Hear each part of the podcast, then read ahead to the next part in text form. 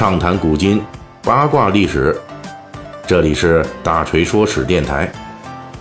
我们的其他专辑也欢迎您的关注。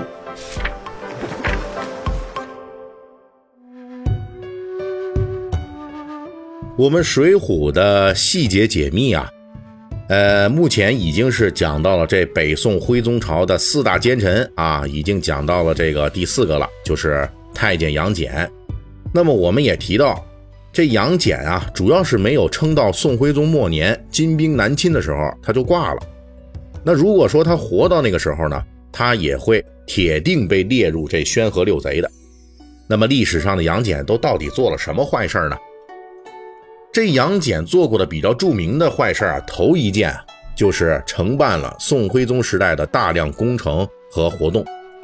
如果只是说做这个皇家工头和监工啊，那怎么说能够沦落到这个宋人后来批评杨戬的最大历史罪状之一呢？这是因为杨戬承办的工程啊，都是无限制的纵容和助长宋徽宗各种贪婪奢靡欲望啊，跟这都是有关的。比如宋徽宗呢，曾经大规模的扩建宫殿，这就是著名的严府五卫工程。这童贯呢，就带着杨戬啊等等的，就一共是五大太监啊。各自是承包一处，那这五位呢？为了邀宠，每个人都在自己负责的工地里边是玩了命的花钱啊，建设各种奢华昂贵的建筑，而且呢，大家还挺有版权意识啊，因为怕出现雷同，怕人家这个模仿抄袭呀，啊，到时候赢不下来宋徽宗的欢心，哎，所以呢，这个五大太监呢，就在这各自的这工地上，可以说是绞尽脑汁。是想方设法的修建一些变态级工程，这亭台楼阁呢，自然是富丽堂皇，草木怪石必须是越多越好啊，根本是不考虑这些东西啊。说你从这个四面八方的运到汴京城，那都要花费多少钱，根本不考虑。此外呢，还会建设各种的人工景点，什么景龙江啊、芙蓉城啊、啊澎湖阁呀、徐江池啊等等吧。这个军事效仿历史名胜啊，又引入各种的珍禽异兽，极尽奢华之能事。从这文献记录来看，当时严府五卫工程的规模是非常浩大的，这劳民伤财指数也是一等一的。这是因为宋代呢没有什么重型的施工器械啊，杨戬等人修造这大量的假山怪石、奇花异木啊，全部都要靠民力运输修造。至于寻常的宫殿施工啊，那耗费钱粮啊，费这个人力那更多。这两边的这浪费叠加之下，那杨戬的名声自然是好不了的。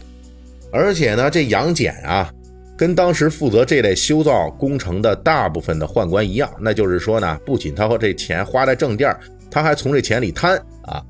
杨戬一党的这日常开支，乃至是发家致富啊，基本都是靠在这些皇家奢靡工程中。大捞特捞，甚至于在这个《宋人笔记》中啊，就曾经记录杨戬对手下小太监毫不遮掩的就嘱咐说：“咱们千万不能啊劝谏皇帝停止修造这些皇家工程，因为我们所得到的皇家眷顾啊，以及这些财物，都是从这些修造工程上边捞出来的油水。”杨戬呢，就竭尽全力的纵容皇帝的欲望。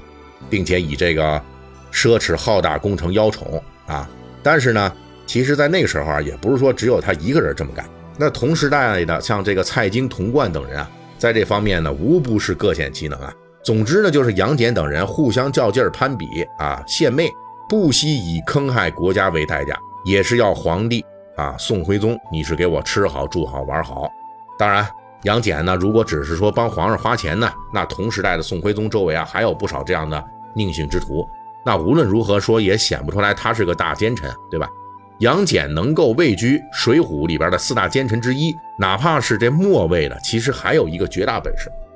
同时呢，也是这历史上这杨戬最遭人恨的地方，这就是他负责出面呢替宋徽宗捞钱。之前我们提到过啊，蔡京等人呢打着新法财政改革的旗子。以这个严法查法为重点啊，就大量的把钱财给刮走了。那么杨戬作为太监，是为皇家利益直接服务的奴才，他如何替主子宋徽宗敛财呢？他就把这个眼光盯在了山川土地之上。这些土地在当时已经基本都属于私人所有了，这怎么能捞油水呢？他有办法，他打出来的旗号是，要把所有无主的荒地都要收回来充当公田。此前呢，北宋朝廷为了鼓励农民开荒种地，曾经规定，在一些荒地较多的地区，农民只要主动肯开垦，那每三亩地呢，只收一亩地的税，目的就是鼓励大家开荒，增加粮食产量。而如今，杨戬就把这眼光啊盯在了这些没有缴税的已开荒的这个荒地上面啊，也就是说呢，现在呢，把这些已经开垦出来的土地全算成了荒地，重新纳税。而且实际操作中，巧取豪夺的办法那更是花样百出了。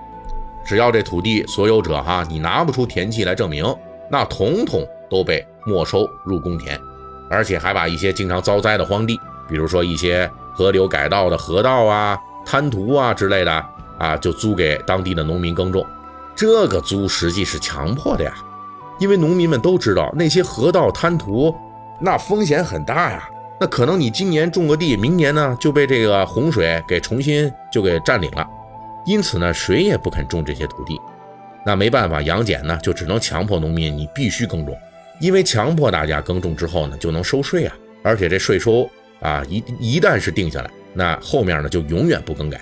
也就是这些农民啊，今年被强迫租了这些地，明年即便是这些土地被洪水淹没了啊，这些农民也一样要缴纳今年一模一样的税。哪怕说这些土地以后是永远沉在江河湖底了，你也一样要缴税。所以这杨戬呢，就是靠着这样的杀鸡取卵的做法啊，在不到十年的时间里边，就替宋徽宗掠夺了三万多顷土地。这就是从当地农民和地主那里硬敲出来的一笔横财，因此杨戬呢获得了宋徽宗极大的宠信，视其为能够下金蛋的金鸡。到了宣和三年啊，杨戬病死的时候，宋徽宗是感到极为肉疼啊，追赠他为太师吴国公。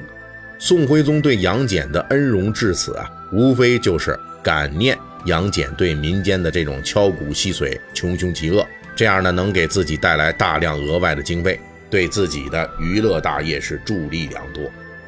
尤其值得注意的是，这历史上的杨戬还干了一件大坏事，并且这件事就事实上成为水泊梁山英雄好汉的事业啊，为这些为他们提供了真正的支持。那这究竟是怎么回事呢？下一期的这个《水浒细节解密》，我们继续给大家来讲。